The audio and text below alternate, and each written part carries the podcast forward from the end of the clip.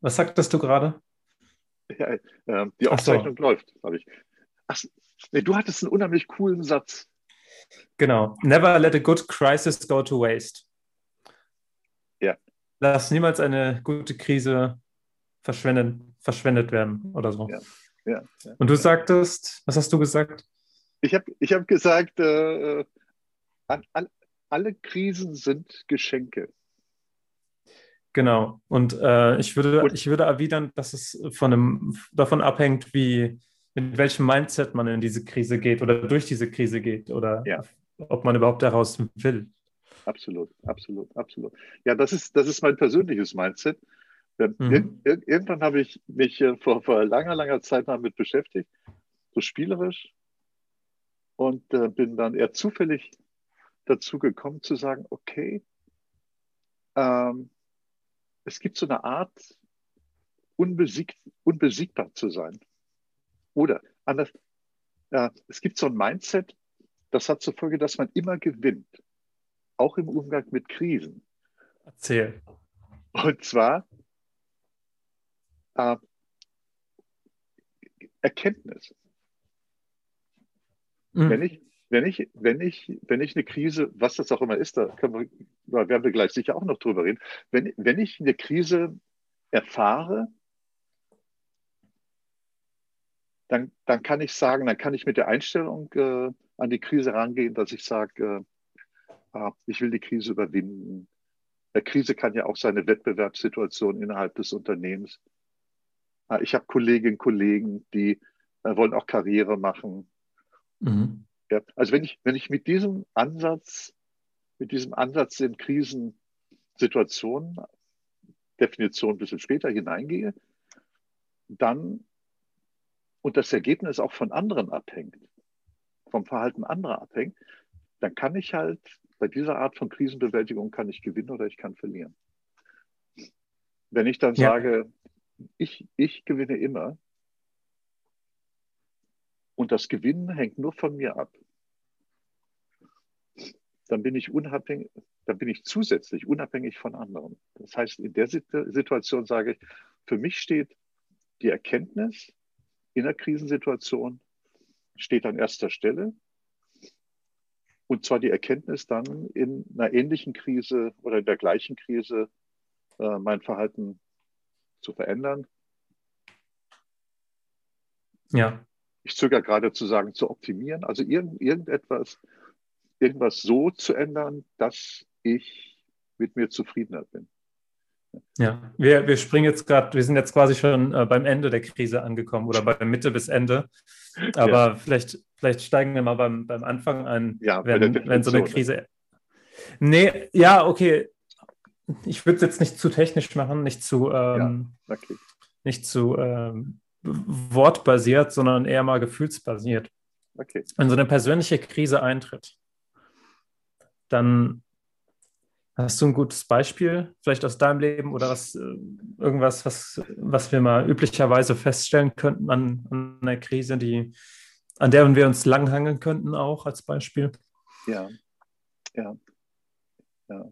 Für den, in den letzten Jahren, in den letzten Jahren äh, als ich im, im Pharmaunternehmen gearbeitet habe, eigentlich ein paradiesisches Unternehmen und ich hatte geplant bis, ich war schon ein bisschen traurig, dass ich mit 65 oder was in Rente gehen muss, weil ich dachte, wow, da würde ich gerne bis 70 oder bis 80 oder noch länger arbeiten. Und äh, ganz plötzlich, ganz plötzlich äh, habe ich erfahren, wie es ist, wenn ein anderes Unternehmen mein Unternehmen äh, übernimmt. Ah, okay. Mit, mit, mit, allem, was, mit allem, was dazugehört. Also letztlich, ähm, das, kennt, das kennen ja viele von uns. Äh, Unternehmen werden übernommen und hm. äh, dann entsteht sowas in der Regel, Ängste, Furcht. Äh, was, wird, ja. was wird, wie wird sich mein Unternehmen organisatorisch ändern? Welche Auswirkungen hat das äh, auf, auf mich, und äh, mein Umfeld, kollegiales Umfeld, Leute, die ich mag, die ich nicht mag. Ja, ja. Äh, und auch, auch die Konsequenzen, welche Konsequenzen hat es dann auch privat? Werde ja. ich meinen Job verlieren? Bin ich noch nicht so lange in der Firma? Oder wird mein, wird mein Bereich abgebaut, weil ein ähnlicher Bereich äh, in einem anderen Unternehmen dazugekauft wurde? Wenn ich, wenn ich mich versuche, da jetzt reinzuempfinden in die Situation, ja. also von, wenn ich aus Erfahrung sprechen, aus sehr wenig, aber ein bisschen Erfahrung sprechen kann, ähm, ich habe, ich war ja einmal bei Opel als quasi zu dem Zeitpunkt, als Opel verkauft wurde von GM, von General Motors an PSA. Da habe ich ja. das sehr stark gespürt, dass es hier eine sehr, sehr, sehr große Umbruchsstimmung war, aber ich war noch nicht so, ich war noch nicht so invested, weil das nur ein Praktikum war zu dem Zeitpunkt. Ich war da erst, weiß nicht, ein paar Monate. Ähm, und in meiner jetzigen Firma ist es ein bisschen auch nochmal anders zu dem, was du beschreibst, weil wir diejenigen sind, die die Firma übernommen haben. Wir sind aber auch gerade in einer Phase, wo wir uns wo wir, wo wir gefühlt, ich kann es gar nicht so richtig sagen aus ähm, Management-Ebene, ob das stimmt, aber es fühlt sich so an, als gäbe es ein, so, so einen leichten Wandel, so von, von vielleicht, vielleicht strategisch, vielleicht organisationsstrukturtechnisch, ähm, aber ich spüre auf jeden Fall, dass da was passiert. Und für mich fühlt sich das so an, wie so ein, wie so ein, wie so ein Luftanhalten und, und sich umgucken müssen. So Luftanhalten, okay, wo geht es jetzt eigentlich weiter? plötzlich werden, werden alle möglichen Informationen, die man, die, man, die man sehen könnte, die man hören könnte, die man riechen könnte, werden irgendwie, die, die haben mehr, mehr, mehr Griff, die haben, die haben plötzlich eine, eine Relevanz für mich, weil ich, weil ich nicht weiß, ob ich da vielleicht was, was Wichtiges rausziehen kann, was mich informiert über die Tatsache, dass, über die Tatsache, was auch immer hier gerade passiert. Ja. Und das ist so ein, das ist so ein, so, so ein geladenes Gefühl irgendwie, ist nicht, was mich dann permanent so leicht begleitet, weil ich nicht weiß, wo es eigentlich weitergeht. Und das ist so, das ist so der, der Beginn von der, oder das ist der Schritt kurz vor einer Krise. Ja. Wenn wir Krise jetzt zum Beispiel als einen Verlust betrachten von irgendwas, ist ja in dem Moment noch nicht eingetreten. Das wäre wär dann das nächste, was, was du jetzt auch beschrieben hast. Ja. Ja. Das ist so, dass das so. Bei mir taucht jetzt so das, das Bild einer Nebelbank auf. Äh, es gibt möglicherweise oder hoffentlich in der Unternehmensleitung Leute oder sicherlich in der Unternehmensleitung Leute, die wissen, wohin die Reise geht. Vielleicht, vielleicht aber auch nicht. Das hängt immer hm. von der Art der Übernahme ab. Wenn das eine feindliche Übernahme ist, dann, meine Erfahrung, haben die, haben die Leute an der Spitze von Unternehmen, von Konzernen gleiche, ähnliche Ängste und Sorgen wie wir. Die haben Familien, ja. Die, haben dann, die haben dann vielleicht Kinder, die an amerikanischen, englischen Elite-Universitäten studieren und äh, sie müssen halt 60.000 britische Pfund oder Dollar pro Semester auf den Tisch legen. Ähm, wenn sie dann das Durchschnittsalter von Vorständen ist, glaube ich, so in Deutschland 56, äh, ungefähr 56 Jahre, äh, dann, dann sind es ganz, ganz triviale Fragen.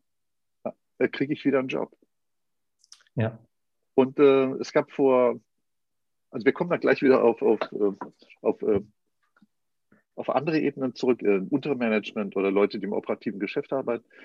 Vor zehn Jahren nach der Finanzmarktkrise haben sich relativ viele Top-Manager, Vorstände komischerweise in der Schweiz das Leben genommen und vorzugsweise haben die sich erhängt.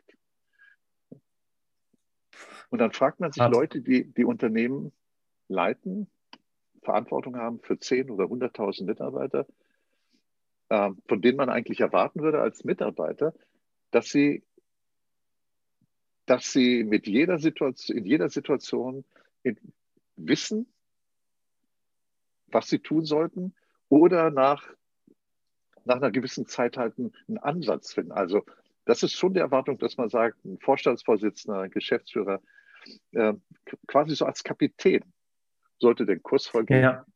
Der sollte den glaubwürdig verkörpern.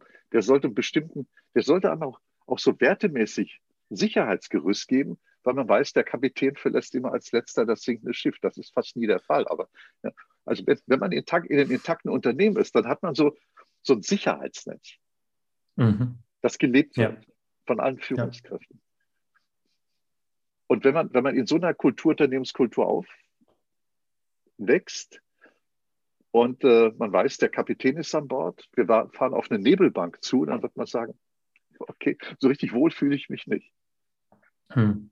Also ich bin jetzt, ich bin, ich bin, ich habe ein ungutes Gefühl, weil ich nicht weiß, was in der Nebelbank ist. Ja. Aber der Kapitän wird es äh, hoffentlich wissen. Ist doch hab, eigentlich, ja. Bitte. Ja, ich wollte nur äh, anknüpfen an, an deinen letzten Satz. Und ich bin, ich bin dann, alle meine Sinnes, äh, alle meine Sinne sind geschärft in der Situation. Ganz anders, ja. als, wenn, als wenn ich nicht mit, nicht mit einer Nebelbank zu tun habe. Mhm. Ja, sorry, Robin. Mir kam gerade aus irgendeinem Grund, weil es so gepasst hat, du hast dann äh, von, einem, von, einem, von, von einem Kapitän gesprochen. Das war für mich so die Schiffmetapher. Und dann ist mir so, so ein Bild von Captain Jack Sparrow von äh, Flucht der Karibik in, in den Kopf geschossen, der, der so oft mitgemacht hat, dass sein eigenes Schiff untergeht, während er drauf ist. Und dass es dem irgendwann einfach egal ist. Der, der, der, wird dann, der strandet dann irgendwann oder das Schiff geht gerade so unter und der steht, steht, auf dem obersten Teil vom Mast und der Mast kommt quasi genau am, am Steg an und er läuft einfach ganz normal auf den Steg und das Schiff ist weg. Wel ist, welches, welches Mindset ist bei dir rübergekommen? Ich, Von Sparrow. Bei ihm? Ja, nein, äh, welches Mindset glaubst du steckt oder hast du, äh, welches Mindset steckt bei Sparrow dahinter? Ich glaube, das ist kein, keine Art Mindset, dass man sich, ähm, dass man sich über Nachdenken oder sowas konstruieren kann. Ich glaube, das ja. ist eine Art Mindset, das nur durch Erfahrung entsteht. Durch Erfahrung in Konfrontation mit vielen Krisen ja. oder mit Krisen im Allgemeinen. Es ja. reicht vielleicht sogar schon mit einer Krise, mit einer großen konfrontiert zu sein. Aber wenn man, wenn man mal so eine durchlebt hat, dann ist man, für, weil man weiß, dass es hinten quasi wieder, wieder Licht am Ende des Tunnels geben kann. Selbst wenn man während der Krise glaubte, man wird sterben, man wird vernichtet sein, man wird alles verlieren, was man, was man glaub, dachte zu haben, wenn man, wenn man dann das einmal durchgemacht hat.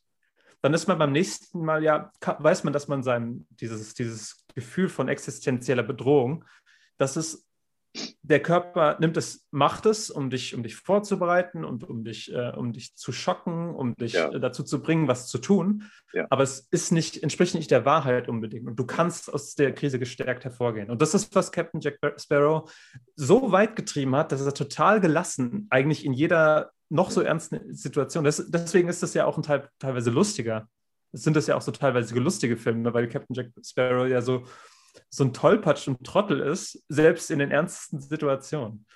Und das macht seinen, seinen Charisma aus, meiner Meinung ja. nach. Und ja. ich glaube, es ist auch toll, wenn man, angenommen, ich bin jetzt in der mittleren Führungsebene oder, oder meinetwegen auch ein Angestellter, wenn ich, ich glaube, man spürt intuitiv, wenn seine Vorgesetzten so ein, so ein Mindset haben, von wegen Krisen können mir nichts ab. Und ich ja. glaube, dann fühlt man sich zehnmal sicherer ich komme gleich, ich komme gleich zu äh, Sparrow wieder zurück und zu dem Schiff. Mir fällt gerade eine andere. Äh, nee, bevor ich zu der anderen Geschichte komme, noch kurz so für mein, mein persönliches Resümee aus der, aus der, wie heißt der mit Vornamen, der Sparrow? Captain. Spaß. Okay. Ähm, nee, nee, ich glaube, der heißt Jack, Jack Sparrow. Jack Sparrow, okay, äh, von Jack Sparrow. Äh, was, was ich so für, für mich persönlich da raushöre, äh, so, so, so eine sympathische Botschaft ist die, wenn wenn es auf eine Krisensituation äh, zuläuft, dann lass dich darauf ein.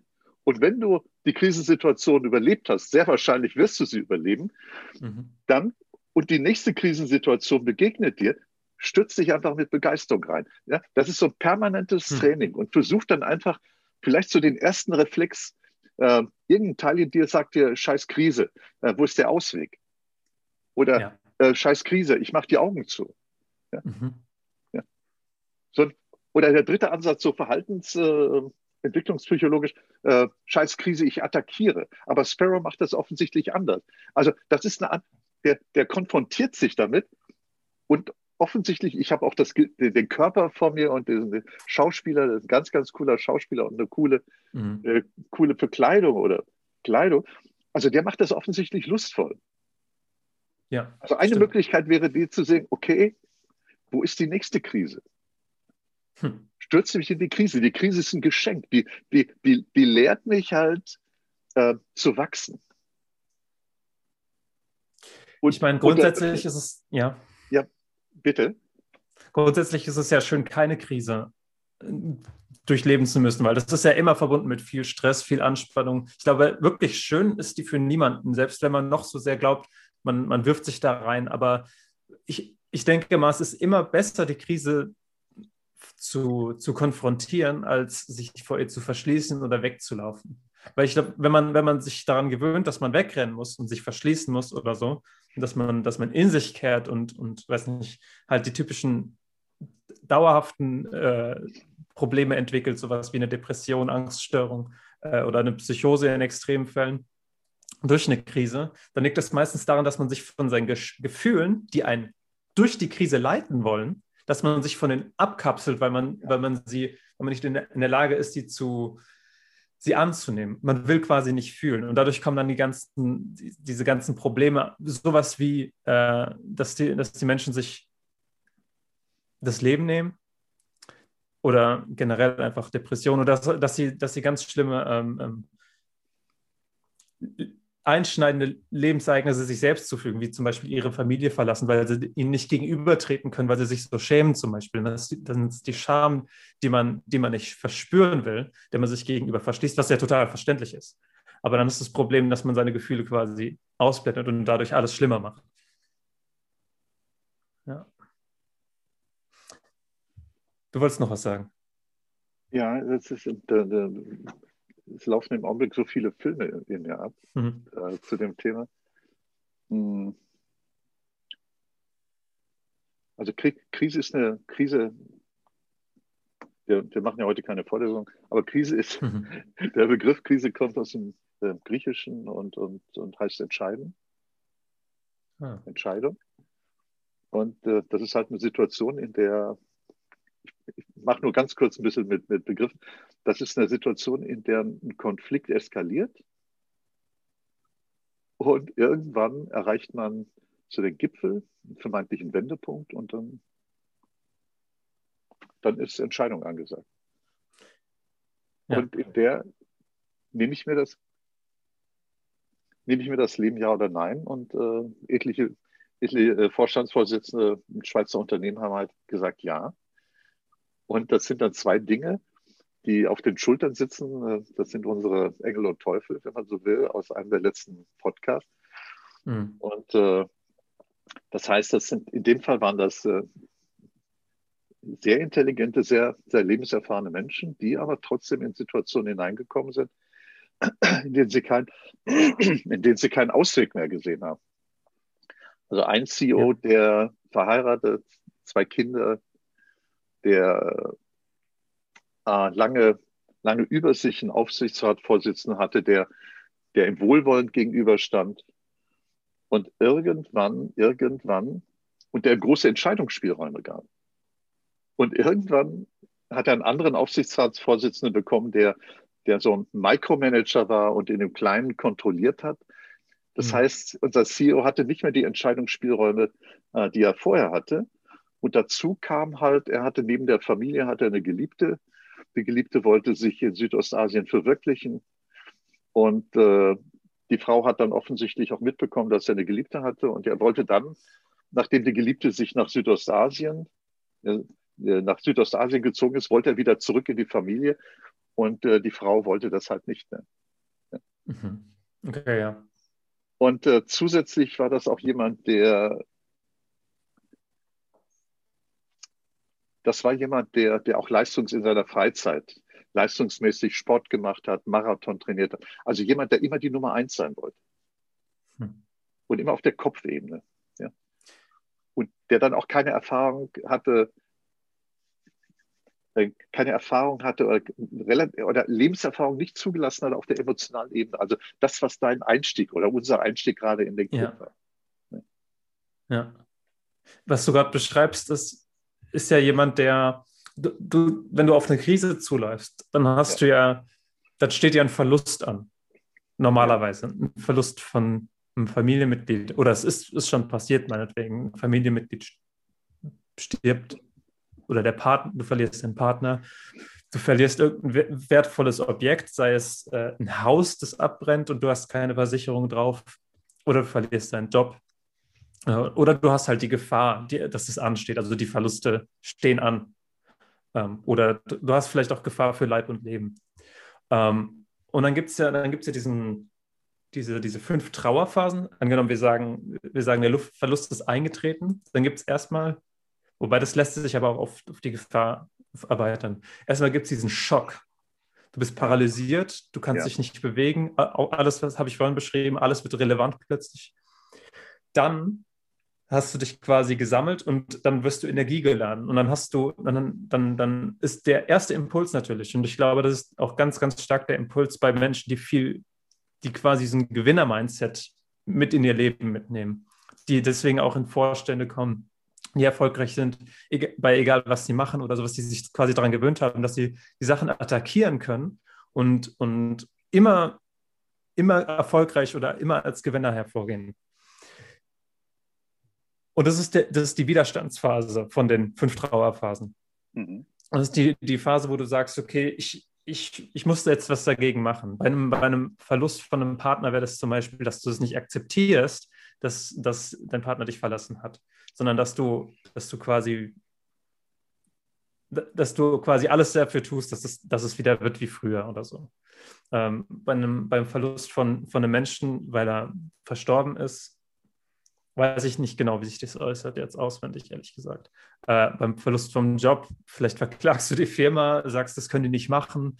Ähm, oder du, du, sagst, ich, ich mache, ich, ich helfe euch einfach weiter, stellt, stellt mich wieder an irgendwas. So. Und jetzt gibt es quasi so eine Art, eine Gabelung, eine Weggabelung. Entweder du, du schaffst es nicht damit aufzuhören, nicht den, den Verlust nicht zu, schaffst du nicht zu akzeptieren und dann verinnerlichst du diese, diese, diese permanente Anspannung. So wird man, so wird man sehr, sehr angespannt, wenn man die Sache quasi nicht, nicht, nicht aufgeben kann. Oder du, du gehst in, den, in die Akzeptanz erst über, also in die Phase der Akzeptanz, die kommt erst später, sondern erstmal Trauer. Du weißt, du hast was verloren. Du bist unglaublich traurig. Du weißt, du kannst nichts tun, außer traurig sein. Und der, der Körper hat einen Mechanismus dafür. Du musst ja, du musst ja quasi wirklich dein, dein, deine geistige Repräsentation von der Welt und von deiner Identität musst du anpassen. Und das ist sehr, sehr, sehr, das äh, kostet sehr, sehr viel Arbeit, es kostet sehr viel Energie. Deine Neuronen müssen sich umstrukturieren quasi, um dich, um, um dich und die Welt quasi neu zu, zu formulieren, implizit zu formulieren. Und viel, was wir machen, ist Wein. Ganz einfach Wein. Und, viel, und wir brauchen Zeit, das ist ganz klar. Und dann, dann ist es irgendwann raus, dann hat man quasi die, die, seinen emotionalen Zyklus im, im Sinne von Verlust und Wein abgeschlossen und dann kommt der Abschied. Und beim Abschied ist es quasi so, okay, ich muss jetzt, ich muss das jetzt endgültig loslassen, es wird nicht wiederkommen, ich habe es verstanden und so weiter. Das ist so, so, so das von sich gehen lassen. Und dann ist, kommt die Akzeptanz und das Weiter, Weiterleben, ohne was auch immer was man verloren hat. Mhm. Ja. ja, und dann hat man die Krise, dann hat man den Krisenzyklus quasi überstanden. Im, Im besten Fall ohne bleibende Anspannung, ohne bleibende Narben, ohne Angststörung, ohne Depression. Ähm, wenn, man, wenn man wirklich alle, all seine Emotionen akzeptiert und, und auch die Realität akzeptiert. Ja. Das hört sich, das hört sich äh, das ist wunderbar, wunderbar strukturierter Ablauf. Äh, gefällt mhm. mir sehr. Wo, wobei ich dann denke, äh, da reicht es nicht aus, wenn man den einmal durchgeht, zweimal durchgeht oder zehnmal oder tausendmal durchgeht, weil, weil dahinter so neuronale Repräsentationen stecken, also verschaltete Nervenzellen im Gehirn, die dann so mhm. bestimmte Muster, bestimmte Frames bilden. Und die, die muss man halt dann irgendwie, man muss gar nichts, aber die, die, doch die müssen dann irgendwie aufgelöst werden. Es gibt ja die alten Muster im Gehirn, dass man auf bestimmte Situationen auf eine bestimmte Weise re reagiert. Und äh, die, die, die muss man dann ersetzen oder man muss dann eine andere Art von, von, von interner Verschaltung muss man ausprobieren. Genau, genau. Okay, also dazu gehört, dazu gehört äh, viel Geduld. Aber ich denke, wenn es wirklich eine Krise ist, also wenn es eine schmerzhafte Situation ist, so existenziell bedrohlich, dann ist, dann ist ja der Beweggrund eher da zu sagen, äh, ich höre damit auf. Ja. Richtig. Im Idealfall? Ja. Also wie bei mir jetzt die testweise die Entscheidung, äh, ein iPad und Netflix nicht mit ins Bett zu nehmen, sondern wegzulegen. Also wir sind ja von vielen Süchten äh, bestimmt. Und äh, ich, ich, übe das gerade. Und äh, das ist jetzt noch nicht existenziell, aber mein iPad hat mir immer gemeldet, äh, sechs Stunden, sieben Stunden am Tag iPad. Da dachte ich, wow. Mhm. kann, ich, kann ich da nicht was. Das ist so eine Art Vor Voranmeldung. Vielleicht werden es irgendwann 10 oder 15 oder 24. Und äh, ja, also da ist absehbar, das äh, könnte in Richtung einer Krise laufen. Und äh, im Augenblick teste ich dann einfach mal, ob ich das vom Kopf her äh, steuern kann. Das ist ein guter Punkt, dass du das ansprichst. Auch die kleinen Sachen sind, sind die, die uns häufig langfristig unzufrieden machen. Ja. Oder, oder, oder Probleme bereiten. Das fand ich auch mal coole, ein cooles Rechenbeispiel. Was ist das Wichtigste, was du in deinem Leben tust? Man stellt sich immer vor, das sind so, so, so, so, so große Dinge. Man, man ja. schafft es, die Welt zu verändern. Man schafft es, den Krebs zu heilen. Man schafft es, ähm, weiß nicht, ein riesiges Unternehmen aufzubauen und unglaublich reich zu werden und zehn Kinder zu kriegen und die werden alle erfolgreich. Und das ist so das Wichtigste, was du je getan hast. Was, was, was man aber häufig ausblendet, ist, dass die, die Zeit, die man tagtäglich für seine, für seine, für was auch immer aufbringt, ist die, ist die meiste Zeit, die du in deinem kompletten Leben verbringst. Sagen wir, du, du schläfst. Okay, schlafen kann man ausblenden, weil man sollte es zumindest machen und es sollte ein guter Schlaf sein, so, aber sagen wir, das ist gesettelt. Dann stehst du auf und das Erste, was du machst, ist eine Stunde Handy. Das sind 365 Stunden im Jahr, die du nur damit verbringst, morgens an deinem Handy zu sein und durch Instagram oder durch andere Sachen, oder LinkedIn oder, oder Facebook oder und so weiter zu scrollen. Ja. Das sind wie viele, wie viele 24-Stunden-Tage oder wie viele Arbeitswochen?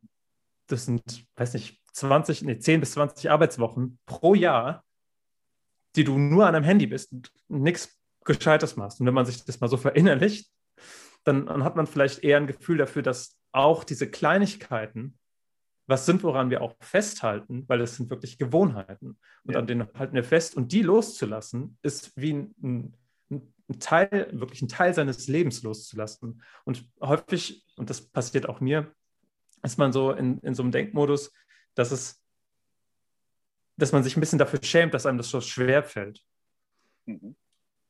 So Sachen zu lassen. Oder da, da geht es auch um Süchte. Also ich denke mal, wenn man, wenn man äh, Zigaretten eine Sucht nach Nikotin hat oder auch nach Kaffee oder nach irgendwelchen Dingen, wo man das Gefühl hat, ich sollte damit aufhören und das ist aber schwierig zu lassen, liegt es meistens daran, dass man sich nicht über diese, über diese Zinseszinseffekte sozusagen, dass man die nicht verinnerlicht hat. Ähm, und aber gleichzeitig denkt man, warum schaffe ich es eigentlich nicht? Das ist doch nur, das ist doch nur eine scheiß Zigarette, die schmeckt eh nach nichts oder schmeckt eh ekelhaft, äh, gibt mir einen kurzen Kick und, und das war's. Also das Mindset hat man wahrscheinlich zumindest, wenn man damit aufhören will, wenn man schon den lang, lange den Gedanken hat und es nicht schafft. Ja, und das sind auch wichtige Sachen. Und das ist fast wichtiger als diese großen Sachen wie ein wichtiges, ein großes Unternehmen gründen und führen. Weil du kannst auch, du kannst auch ein riesiges Unternehmen gründen und erfolgreich sein, trotz kannst auf einem, auf einem Goldthron sitzen und trotzdem kannst dir perfekt miserabel gehen. Ja. ja.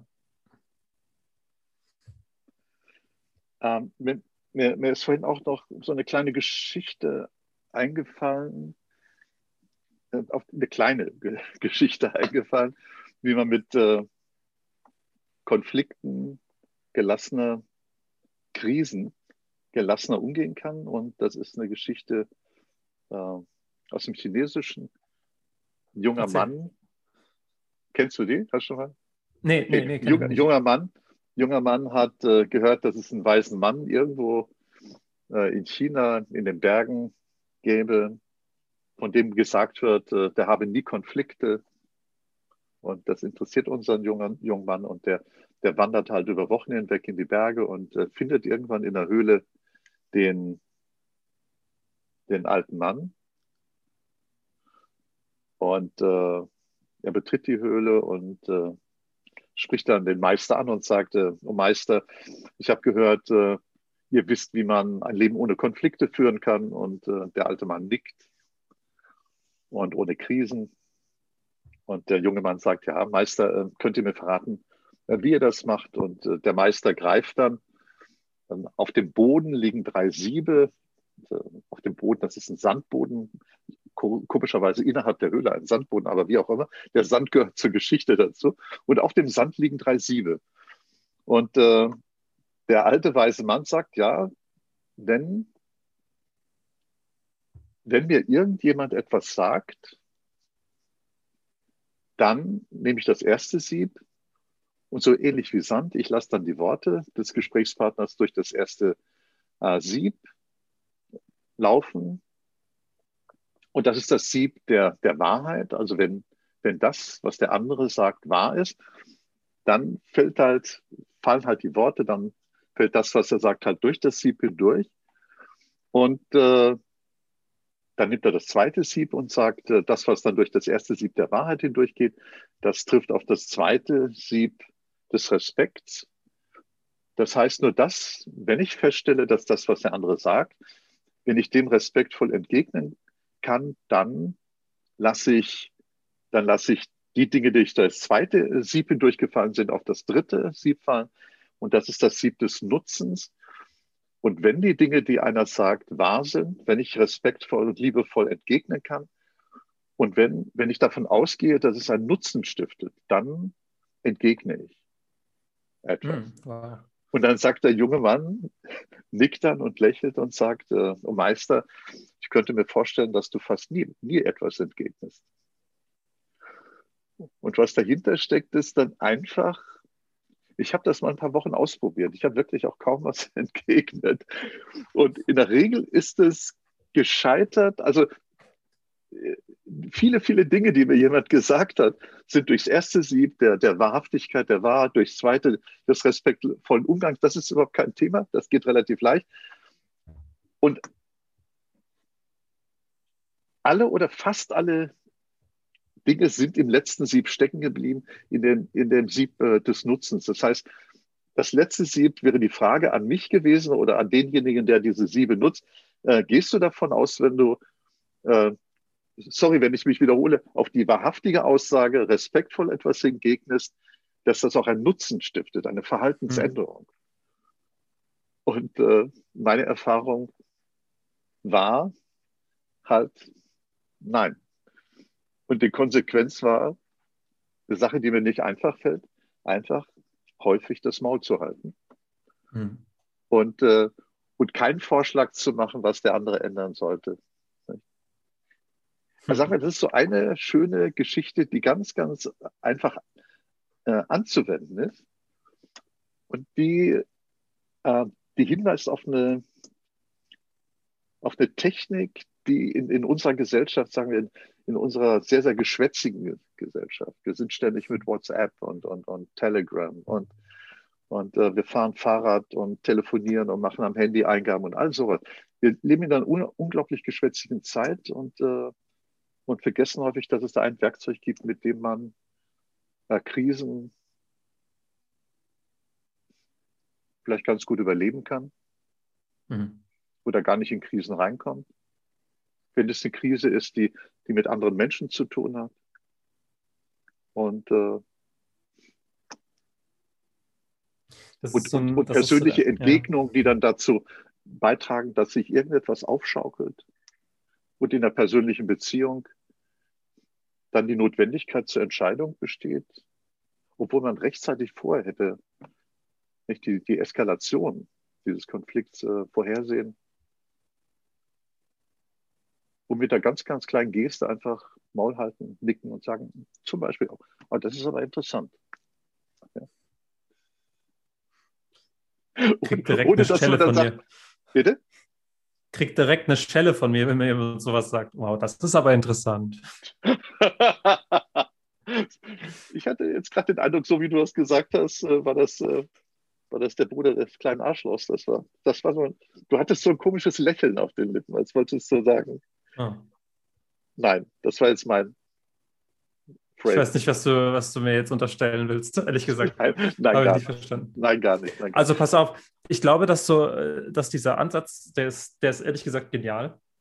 Ich weiß nicht, ob der äh, in, in der Praxis umsetzbar ist, solange die Person, die es versucht umzusetzen, ein Ego hat. Je, jeder Mensch hat ein Ego. Ja. Außer vielleicht Menschen, die 20 Jahre meditiert haben und die ja. ihr Ego komplett abgelegt haben. Aber solange, solange man eins mit sich trägt, hat man ja Dinge, die einem, die, die, die man behalten will, die, man, die einem wichtig sind und sowas. Und wenn die, wenn die quasi konfrontiert werden oder wenn die, wenn die einem bedroht werden oder sowas, was würde dann dieser Mensch machen? Was würde der Mensch entgegnen, wenn jemand anderes ihm sagt, ich nehme dir das weg? Würde er sagen, dann Also wird er nichts sagen und einfach warten, bis es ihm weggenommen wurde? Oder wenn er nicht, wenn er nichts, weil er, wenn er nichts machen kann, wenn er sagt, okay, das fällt durch mein erstes Dieb durch, das ist die Wahrheit, er, er will mir was wegnehmen. Zweitens, respektvoll entgegnen kann ich, indem ich, ich weiß nicht, halt nicht respektlos bin, wie auch immer.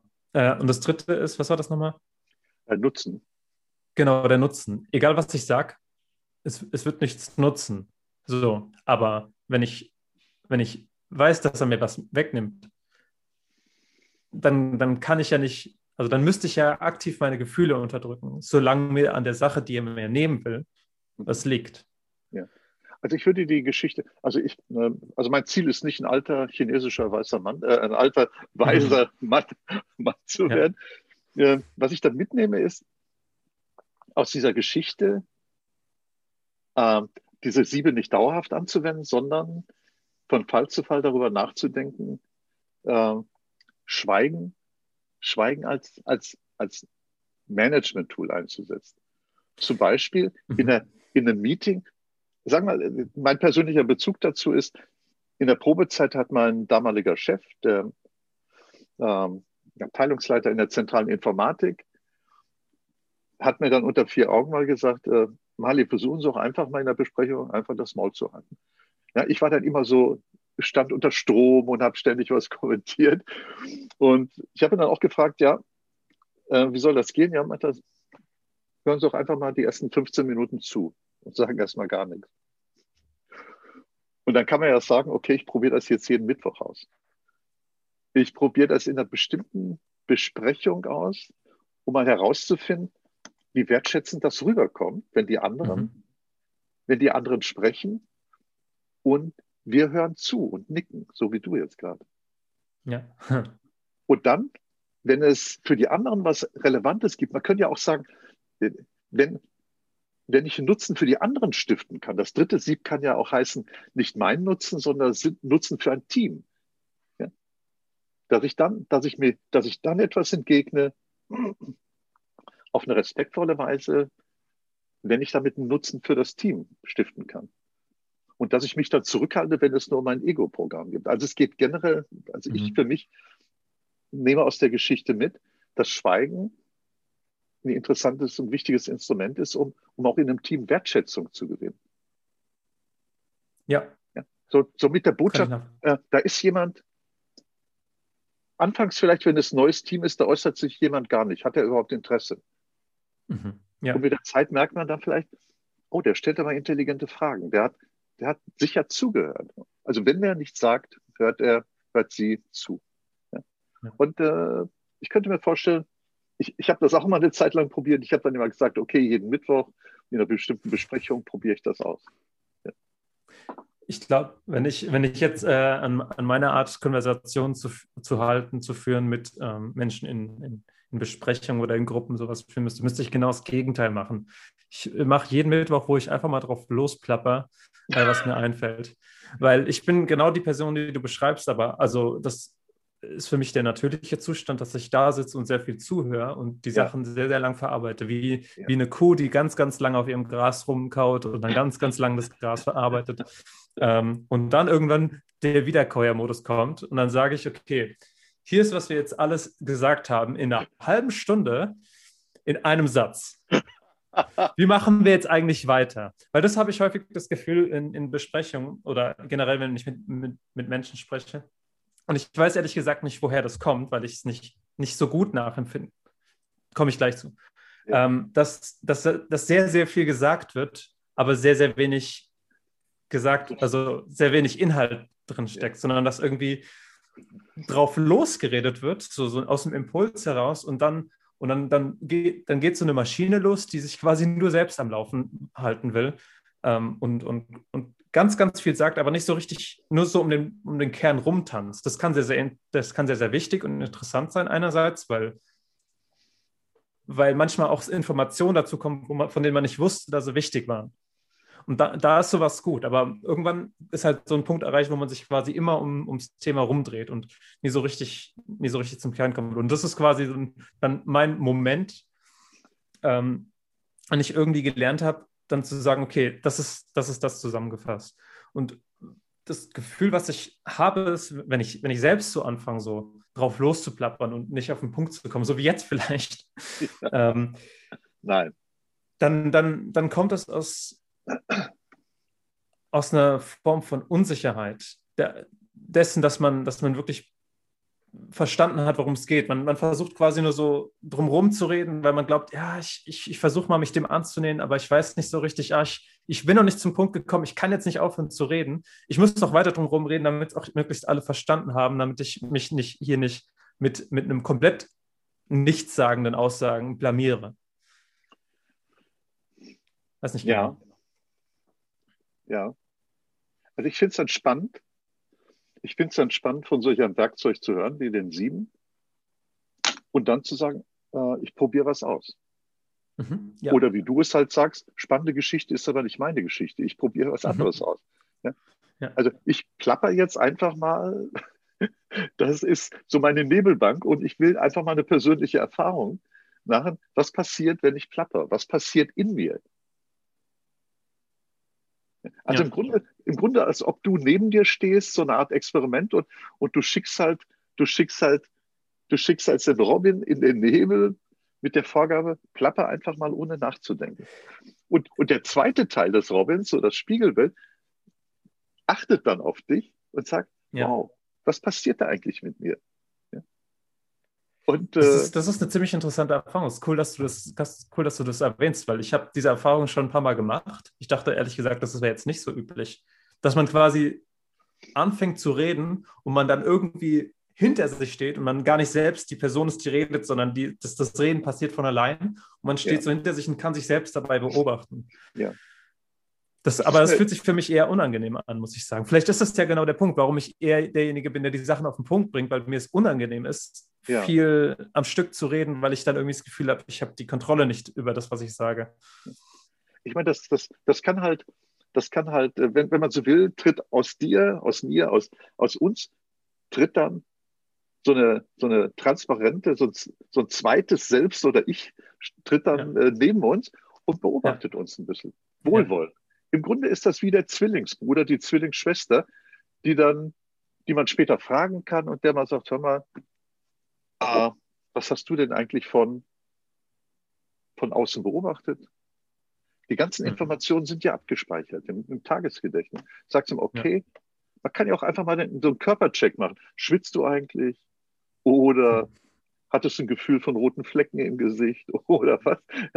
Also man kann dann dieses zweite Selbst oder ich, kann man einfach mal fragen und äh, dann auch im Zwiegespräch kann man herauszufinden, da kann man dann Reframing machen. Man kann dann sagen, okay, okay, äh, ich weiß die Ursache noch nicht ganz genau.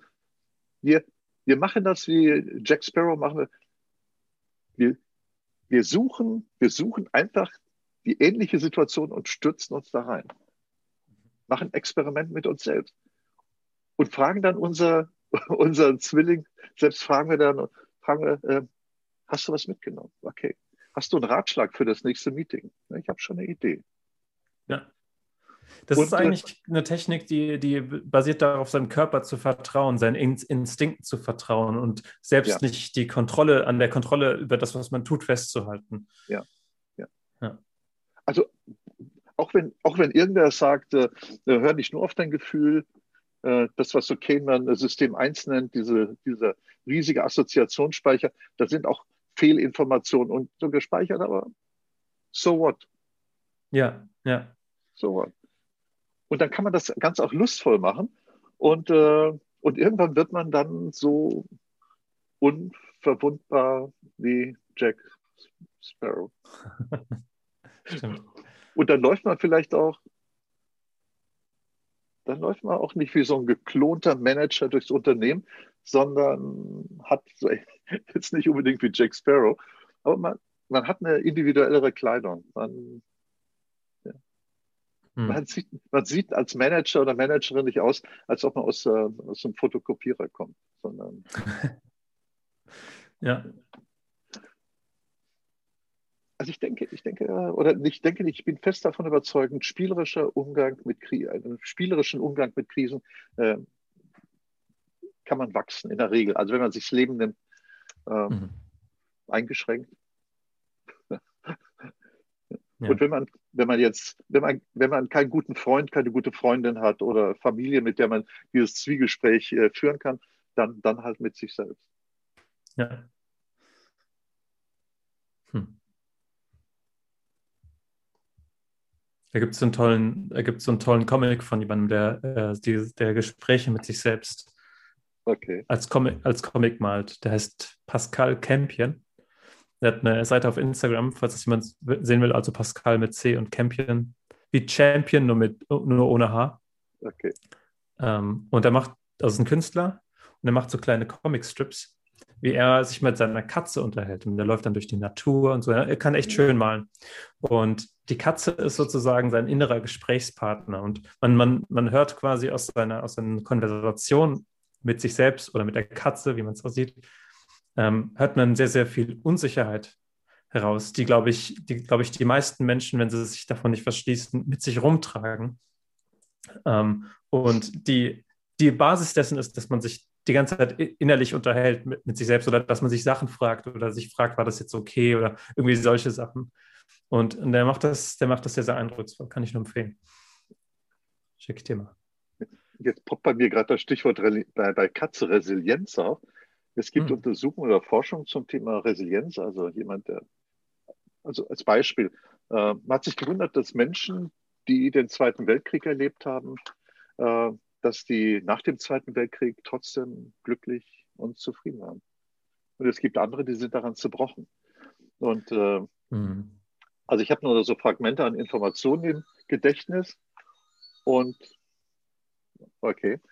Und äh, also was man herausgefunden hat, ist, man hatte so eine Art Gesprächs Gesprächspartner oder ältere Damen, ältere Herren hatten dann einen Hund oder eine Katze als Gesprächspartner oder sie waren gläubig und hatten Gott als Gesprächspartner. Mhm. Also, also Gesprächspartner, an die man sich wenden kann. Entschuldige. Macht nichts.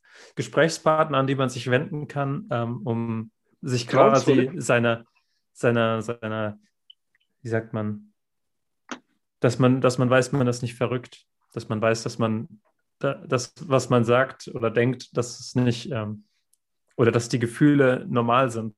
Ich glaube, das ist, es hilft sehr viel, jemanden dabei bei sich zu haben. Ja, also das sind, das sind dann Wesen, die ständig verfügbar sind. Also wenn ich gläubig bin, Gott ist nicht, mhm. verfügbar. Mein, mein, ich will das jetzt nicht auf die gleiche Ebene stellen, aber äh, mein Dackel ist auch verfügbar, auch mein Wellensittich. Ich kann mit ihnen sprechen, die mhm. hören zu, jetzt kommt eine böse, jetzt kommt eine böse, böse könnte als böse verstanden werden, Anmerkung. Im Grunde das Gleiche, was, was äh, ein Therapeut macht, der, der also Freudsche Psychoanalyse macht, der, der schweigt, Notizen macht. Nicht die Freudsche, wenn man so will, Katze, die macht keine Notizen, aber die, die hört schweigend zu. Mhm. Stellt die richtigen Fragen. Stimmt. Ja, ja. Ein, Hund, ein Hund muss auch nur seinen Kopf schief legen und dann, dann projiziert man quasi die, die Fragestellung, die, der, die man braucht, projiziert man in den Hund rein und beantwortet die dann auch. Das ist auch eigentlich braucht man gar keinen Therapeuten, man braucht einen Hund. Aber es gibt ja, ja auch so Sachen wie Pferdetherapie zum Beispiel. Ich glaube, da geht es ja. ganz stark darum, dass, wie, man, ja. wie man mit dem Tier interagiert, weil das ja Temperament hat. Und, ähm, und weil, es, ehr und weil es ehrlich ist. Ne? Ja. genau, richtig. Das ist eigentlich interessant, dass wir da jetzt gelandet sind. Krisen. Also, äh, also, also, unsere Freunde und Freundinnen, wenn, wenn ihr es gibt furchtbar viele Techniken, wie man mit Krisen umgeht. Ähm, wenn ihr wissen wollt, ob ihr, ob ihr Führungskräfte seid, schaut mal nach unter, unter Pferdecoaching. Hm.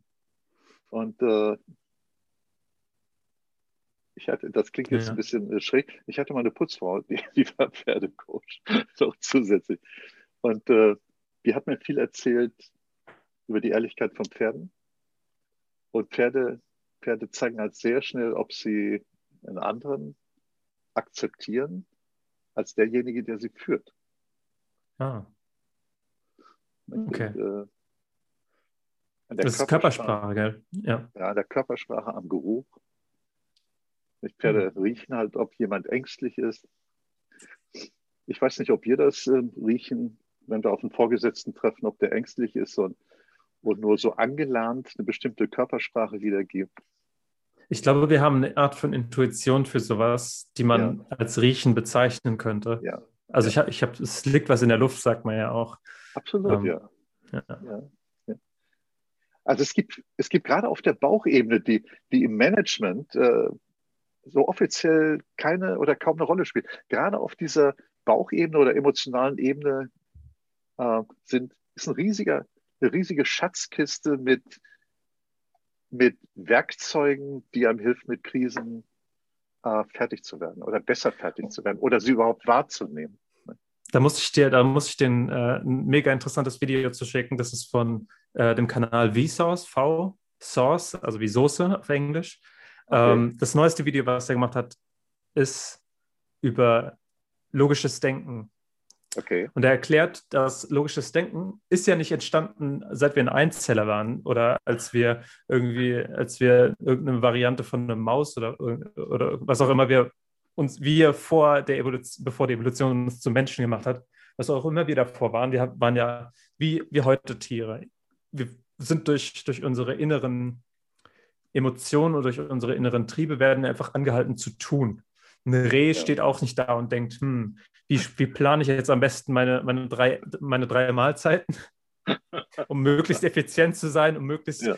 äh, Energie übrig zu haben da und dafür. Nee, das, ist, das passiert alles von allein. Und man, man könnte auch sagen, das sind, das sind, die, das sind die Götter, die, die zu uns sprechen und uns mit, mit, mit Energie füllen und uns dazu antreiben, was zu tun. Plötzlich werden wir gepackt von unserem Hunger oder wir werden gepackt von unserer Angst und die weiß schon, was zu tun ist. Das Reh, das ein Bär im, im Busch äh, aus dem Augenwinkel wahrnimmt, weiß nur Anspannung, alles anspannen und jetzt entweder wegrennen oder so bleiben ja. und sagen wir, es spannt sich an und bleibt. Und dann ist der Bär irgendwann weg und dann oh, alles loslassen. Dann hat der Gott ihn quasi kurz besessen und dann wieder losgelassen und dann kann das, dann ja. kann das äh, Reh wieder Reh sein. Und die, die Fakultät, die unser Gehirn jetzt über die Evolution gebildet hat, ist die, das logische Denken, Reason auch genannt, ist eigentlich ein Diener von der, von der, von unseren Emotionen. Das heißt, wenn wir jetzt in ein Unternehmen reingehen und wir gucken uns die ganzen, die ganze Art und Weise an, wie man alles mit Logik und mit Zahlen und so weiter versucht zu rechtfertigen, gerade Entscheidungen oder sowas. Im Unternehmen basiert ja fast alles auf Entscheidung und auf, auf Tun. Meiner Meinung nach ist das Tun ist durch, durch, unser, durch logisches Denken gemacht. Als Ingenieur muss ich Sachen genau berechnen, damit hinterher alles funktioniert zum Beispiel. Aber Entscheidungen, selbst wenn wir glauben, dass wir sie auf Zahlen basieren, ist es eigentlich unser Gefühl, was uns mitteilt, wie wir die Zahlen wenden und drehen müssen, damit, äh, damit das Ergebnis uns gefällt. Ja, absolut. Ich glaube nie an der Statistik, die du nicht selbst gefälscht hast, nachdem ja, ja, hast, ja, ja, ja, ja, du hast recht. Also wir leben halt in einer Welt, in der äh, die den äh, Wirtschaftswelt in den Anschein erweckt, als ob äh, Fakten und Analysen entscheidend sind. Ja. Und, und in Wirklichkeit ist auch mein Eindruck, fallen Entscheidungen ein guter Freund und äh, Kollege der Volker war lange Vorstand und äh, erzählt immer wieder, wenn er so alle paar Wochen auf ein Wein oder Bier bei mir vorbeikommt, er erzählte halt Geschichten. Und, und die Geschichten heißen häufig so, dass er bei Jubiläen, Sparkassenjubiläen dabei ist, andere Vorstände mhm. trifft, dass sie zusammen Wein trinken und dass sie meistens sich dann auch ehrlich machen nach der wievielten Flasche Wein und dass dann halt begründetes Misstrauen oder Vertrauen entsteht. Hm. Und das Vertrauen eine Abkürzung in der Entscheidung ist. Ja. ja. Dass man jemanden ja. anruft und sagt, äh, das hat er mir auch erzählt, er wollte halt Mitarbeiter loswerden und hat, hat den, musste, musste in, man muss ja positiv, positive Formulierung in, in Arbeitszeugnissen verwenden. Und äh, jetzt hat er den dann, sein Mitarbeiter, den er dann glücklicherweise losgeworden ist, hat sich äh, äh, Volker wusste das nicht, hat sich bei einem Kollegen beworben und der hat ihn später angerufen und hat Volker gesagt, hör mal, du Arsch, wen hast du mir darüber geschickt? Ja? Also die kannten sich von vielen, vielen über Jahrzehnte hinweg Meetings äh, mhm. als Vorstände und äh, okay, was wollte ich damit sagen? Ich wollte damit sagen, dass äh, ja, ich wollte deine Aussage bestätigen, dass, ja. dass so Netzwerke von Vertrauen wichtig extrem wichtig sind, um rechtzeitig auf Krisen hingewiesen zu werden und im Falle von Krisen auch auf das Netzwerk vertrauen zu können. Mhm. Auf ja. andere, äh, denen man vertraut, die einem umgekehrt vertrauen, um, äh, um irgendwie Krisen nicht nur zu überleben, sondern gestärkt aus einer Krise herauszugehen. Vor allen Dingen auch, auch das, das eigene Netzwerk äh, an ja. Freunden und Freundinnen, Geschäftsfreunden und so weiter, um das äh, zu stabilisieren oder auszubauen. Ja, richtig. Ja. In diesem Sinne, ich würde sagen, wir sind wieder bei über einer Stunde oder so angekommen. Ähm, steht bei mir nicht dabei, du hast ja aufgenommen. Ja, 11.49 ja, ja, ja, ja, ja. Kurz ja. Outro. Hartwig, es ja. war sehr, sehr interessant wieder. Tolles, ja. tolles Thema. Super Idee für dieses Thema, die du, die du da hattest. Äh, können wir gerne auch äh, wieder weiterverfolgen, wie es vielleicht nach, nach der Krise, wie man das Lessons learned, wie man sein Mindset quasi auffischt oder so. Das wäre das wär ein cooles Follow-up-Thema, meiner Meinung nach. Ich mache ja auch noch Themen, äh, Podcasts ab und zu mit, mit Alex. Da wird es dann auch mit äh, Super Forecasting weitergehen, wahrscheinlich beim nächsten Podcast oder beim übernächsten, je nachdem, wie er, wie er Zeit hat. Ähm, hat, mir, hat mich gefreut. Irgendwelche letzten Worte? Letzte Worte, Hartwig. Nein, ich, äh, wie, wie, wie die letzten Male oder die letzten 30 Mal, das war, das war ein super Spaß. Ja. Äh, mit dir. Das, das ist nicht zu diskutieren. Das ist, äh, ich weiß nicht, das, da entsteht aus meiner Sicht so eine Art Flow. Das fließt einfach. Mhm. Ja. Von dir zu mir, von mir zu dir. Ja. Das ist das Schöne am Podcast. Und ich hoffe, dass die Zuhörer oder Zuschauer, dass ihr, dass ihr uns auch folgen konntet, dass wir keinen Unsinn gebrabbelt haben aus eurer Sicht. Falls ihr das denkt oder falls ihr irgendwie noch Rückfragen habt, dann könnt ihr auch sehr, sehr gerne ähm, mir schreiben äh, an robin.coleman.de, an die Mail oder lasst einen Kommentar unter dem YouTube-Video oder wo auch immer ihr seid. Wenn ihr in Soundcloud seid, geht das auch. Wenn ihr Fragen habt oder Wünsche für Themen, die wir behandeln sollen, können wir das auch sehr gerne machen. Ähm, wir bieten auch ein Krisenmanagement-Seminar an. Das ist, ist es schon online, Hartwig? Ja. Das ist okay. unter, äh, vielleicht nochmal, ComOn schreibt sich C-O-M-O-N. Ja, stimmt. Gut, gut dazu zu sagen, wobei ich glaube, wenn man diesen Podcast hier sieht, müsste man es irgendwo sehen. Ja, ja, klar. Ähm, ja, ja. Alles klar. Hartwig. Robin. Schönes Wochenende. The Recording. Dir auch schönes Wochenende, den Zuhörern und ah, Zuschauern auch, auch, schönes Wochenende. Ja, vielleicht noch eines, äh, weil, weil wir vor ein paar Tagen gemerkt haben, äh, ja. äh, es gibt eine überraschend viele Zuhörer, Schauer in äh, Columbus, Ohio ja. und in, in, in Hongkong. So, uh, greetings to Southeast Asia and, and to our friends in, in the United States ja. and uh, bleibt gesund. Bleibt Und gesund, richtig. Das ist wichtig. Okay. Servus. Macht's gut.